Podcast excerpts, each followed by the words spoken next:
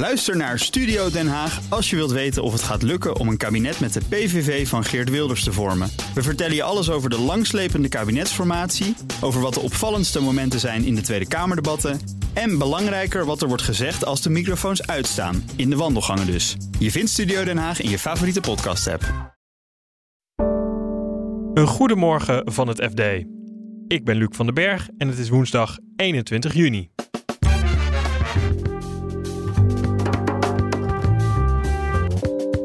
Midden in de cryptowinter is stablecoin Tether populairder dan ooit. Het is met meer dan een kwart eh, toegenomen, geloof ik. En ja, en eigenlijk, uh, niemand snapt eigenlijk uh, hoe dat kan. Beleggers worden nerveus van chemiebedrijven. Er wordt toch wel heel erg gekeken naar signalen die misschien wijzen op, op iets negatiefs of over, op, op, een recessie. Dus, dus dan zo'n winstwaarschuwing, die komt wel hard aan. En certificaathouders van Triodos kunnen binnenkort weer handelen. Ze gaan ervan uit dat de prijs inmiddels gedaald is met misschien een derde en mogelijk wel uh, 45 procent. Dit is de dagkoers van het FD. Terwijl de cryptomarkt juist kwakkelt, is de veelbesproken cryptomunt Tether populairder dan ooit. Maar analisten hebben geen idee waarom. Je hoort crypto-redacteur Pim Brasser. Hij legt eerst uit waar Tether voor gebruikt wordt. Tether is een uh, stablecoin en dat is eigenlijk een, uh, een crypto-dollar. Dus dat, het is een cryptomunt en die is altijd 1 dollar waard. Um, en het vervangt eigenlijk echte dollars omdat die gewoon niet, niet werken in de blockchain. Um, nou, waarom zijn die stablecoins uh, zo populair? Dat, dat heeft te maken met, um, stel je wil bijvoorbeeld bitcoin kopen, dan, dan zou je dat ook met Ether kunnen doen, de, de tweede cryptomunt. Maar dan heb je twee wisselkoersen die dan tegen elkaar uh, staan en dat, dat, is, dat wordt gewoon ingewikkeld. En het is ook, Tether is eigenlijk de allergrootste stablecoin. Ze zijn zo succesvol dat de totale markt is meer dan 100 miljard geloof ik. En Tether daar zijn er nu uh, ruim 83 uh, miljard van. Dus uh, het is zelfs zo dat bij meer dan de helft van alle cryptotransacties daarbij wordt, wordt Tether gebruikt. Ja, en hoe werkt dat aan de achterkant van die munt? Hebben ze dan voor iedere crypto-dollar die ze uitgeven ook een, een echte dollar, zeg maar, achter de hand?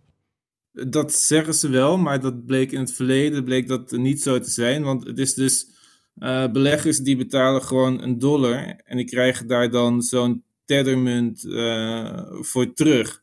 Maar dan moet je natuurlijk hopen dat ze die dollars uh, goed bewaren. En dat, dat hadden ze wel beloofd, maar het bleek dat ze dat eigenlijk stiekem in bitcoin stopten en in Chinees schuldpapier en weer uitleenden en allerlei dingen.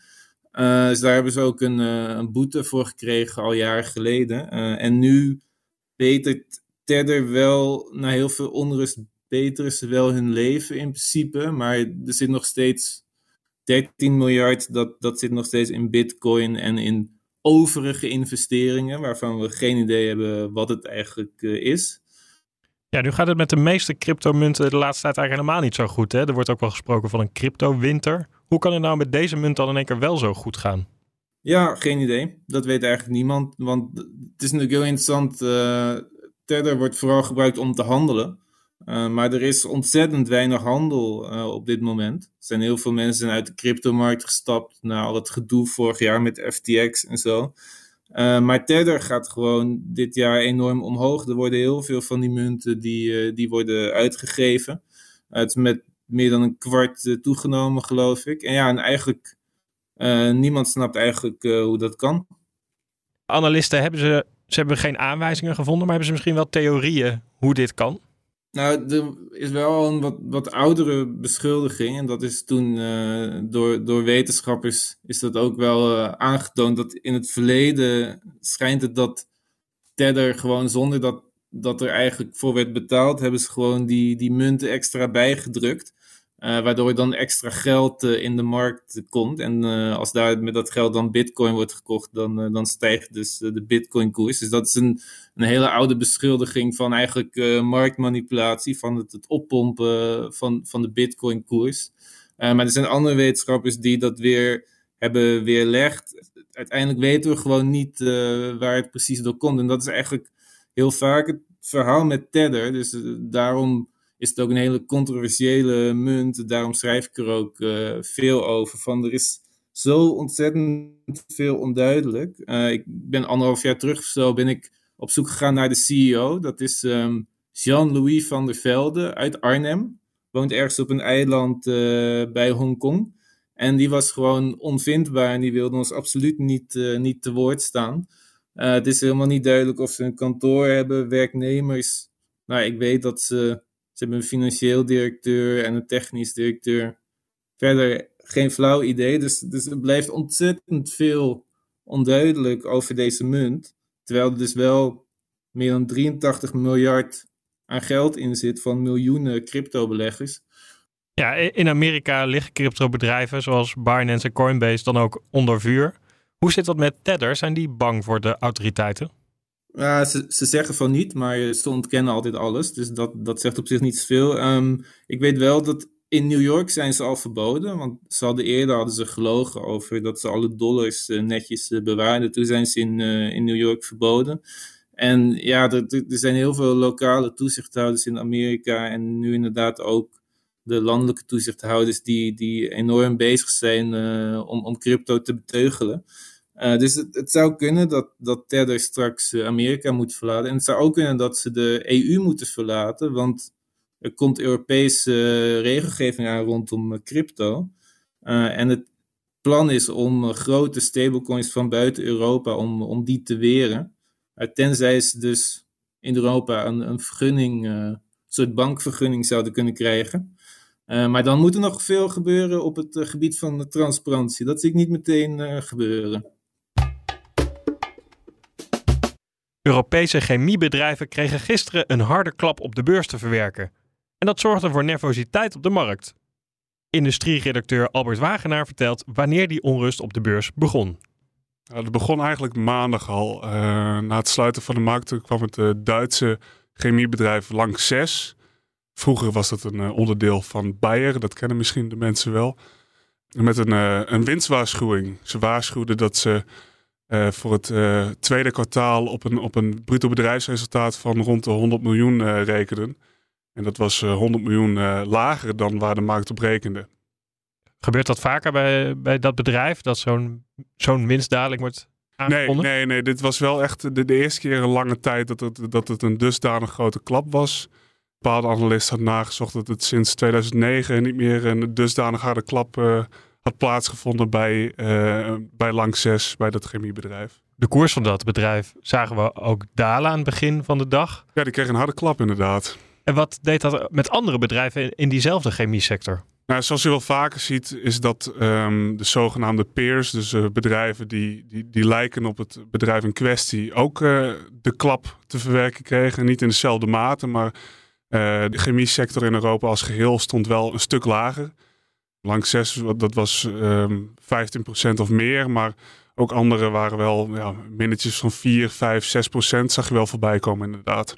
Wat zegt dat over die hele markt? Dat, uh, dat ze allemaal op elkaar zo snel reageren? Nou ja, kijk, wat ik zei, het, het, gebeurt vaker. Maar, maar wat ik nu ook wel een beetje hoor van mensen in de markt, van analisten, is dat er wordt toch wel heel erg gekeken naar signalen die misschien wijzen op, op, op iets negatiefs of over, op, op een recessie vooral dat is, eh, is waar men naar kijkt. Dus, dus dan zo'n winstwaarschuwing, die komt wel hard aan. Het was niet het eerste bedrijf wat met een, uh, met een, met een tegenvallen kwam. Er waren de week hiervoor waren er ook al twee andere bedrijven geweest die met berichten naar buiten waren gekomen die gelezen kunnen worden of die, ja, die de markt las als, als, als negatieve signalen. En nou, dit was wel echt een overduidelijke tegenvaller. Waarom kijken die beleggers dan zo specifiek naar dit soort bedrijven? Nou ja, goed. Het is, het is natuurlijk wel. De chemiesector is een sector die, die vaak toelevert aan andere, andere sectoren. Dus, dus als die andere sectoren um, minder vraag zien, dan werkt het ook door in de chemiesector. En die zal het dan uh, misschien wel extra hard ook voelen. Aan het begin van de dag zagen we gisteren dus die koers dalen. Hoe sloten we de dag af? Ja, dan zie je ook wel weer dat het op de markt uh, ook weer heel anders kan verlopen. Want nou, wat was het? Halverwege de middag, rond een uurtje of twee uh, kwam er een bericht naar buiten dat uh, het Duitse chemiebedrijf Covestro, dat die mogelijk uh, overgenomen gaat worden door um, het nationale oliebedrijf van Abu Dhabi. Daarop schoot dienstkoers weer helemaal omhoog. En daardoor zag je ook dat de grote minnen van het begin van de dag wel weer werden uitgewist op de chemiemarkt. En dat het ook weer helemaal kan omslaan. Dus ja, dat geeft misschien ook nog wel in zekere mate die nervositeit weer.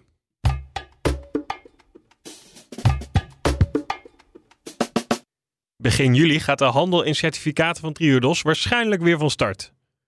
En de bank waarschuwt nu al voor grote verschillen in vraag en aanbod. Bankenredacteur Rutger Bedlem vertelt waarom de handel in deze aandelen met beperkt stemrecht werd stilgelegd. Ja, dat was het begin van de coronacrisis. Er waren uh, heel veel mensen die wilden eigenlijk wel wat geld opnemen. Die maakten zich zorgen over wat er ging gebeuren met de economie. En dat hadden ze gestoken in, dus deze mensen hadden het gestoken in certificaten van de Triodos Bank. Uh, die hadden een handelssysteem, dat was gebaseerd op vraag en aanbod. Maar als het uh, aanbod heel groot is en de vraag heel klein, dan, uh, dan stort er zo'n systeem in elkaar. Ja, met welke gevolgen? Die, die certificaten, die soort aandelen, die werden een stuk minder waard dan? Nou ja, eigenlijk niet, want je zet handel stil. Dus er zat helemaal geen liquiditeit meer in die, in die stukken. Je kon ze niet kopen, je kon ze niet verkopen, je kon er helemaal niets meer mee. Dat heeft heel, echt heel lang geduurd. Dat heeft wel, uh, nou, we zijn inmiddels ruim drie jaar verder. Vorig jaar heeft de bank aangegeven dat die lange tijd van geen handel uh, de prijs niet per se goed heeft gedaan. En ze gaan ervan uit dat de prijs inmiddels gedaald is met misschien een derde en mogelijk wel uh, 45 procent. Ja, dus nu komt er binnenkort een nieuw handelssysteem. Waarin verschilt dat precies van het oude handelssysteem? Nou ja, het oude handelssysteem, dat was eigenlijk een soort van een marktplaats. Hè? Dus je kon je stukken aanbieden en, uh, en Triodos, uh, die, ja, die vervulde een beetje de rol als een marktmaker. Hè? Dus zij, zij kochten dan die stukken alvast zeg maar, op en dan wachten ze tot de kopers waren en die konden dan die stukken kopen en zo bleef dat systeem in stand. Het nieuwe systeem is een heel stuk echt gecompliceerder. In feite komt het erop neer dat het een soort van een beursgang is. Het is een minibeurs uh, waarbij het eigenlijk dus uh, openbare handel wordt. Hè? Dus het is een veiling, een veilingachtig systeem. Uh, mensen kunnen nog, nog steeds echt een stuk aanbieden. Je kunt er ook een prijs op plakken, maar het is maar de vraag of je die prijs krijgt, hè, zoals het ook gaat op Marktplaats. Ja, nu zei je net al, hè, de, de bank zelf verwacht een, een waardedaling tot wel 45 procent. Wat gaat de bank zelf doen als die handel weer open gaat en die, die prijs zakt inderdaad zover? Nou ja, de bank heeft een aantal instrumenten. Ze zijn al uh, enkele maanden druk bezig om nieuwe investeerders te trekken. Ze zijn aan het lobbyen bij uh, institutionele beleggers. Ze zijn uh, in gesprek gegaan met de pensioenfondsen, met grote de family officers, vermogende mensen. Al dat soort zeg maar, partijen, banken, van die een beetje op, op deze bank lijken. Er zijn wel meer duurzame banken in de, wereld. En ze hopen gewoon dat daarmee al een vraag is als straks het systeem open, open gaat. En daarnaast hebben ze van de aandeelhouders de toestemming gekregen om meer eigen stukken in, in, te kopen. Maar dan blijft altijd de vraag vindt de toezichthouder dat ook goed?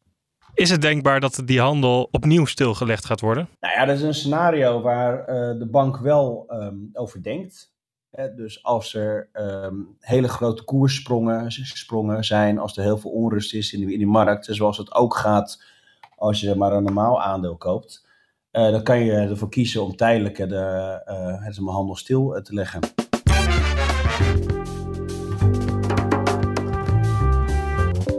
Dit was de dagkoers van het FD.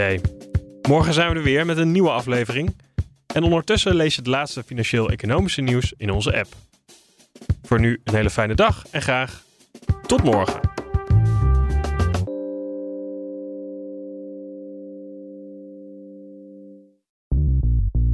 Bij BNR ben je altijd als eerste op de hoogte van het laatste nieuws. Luister dagelijks live via internet. Bas van Werven. En heel langzaam komt de zon op rond dit tijdstip. Je krijgt inzicht in de dag die komt op BNR, het Binnenhof in Nederland en de rest van de wereld. De Ochtendspits. Voor de beste start van je werkdag. Blijf scherp en mis niets.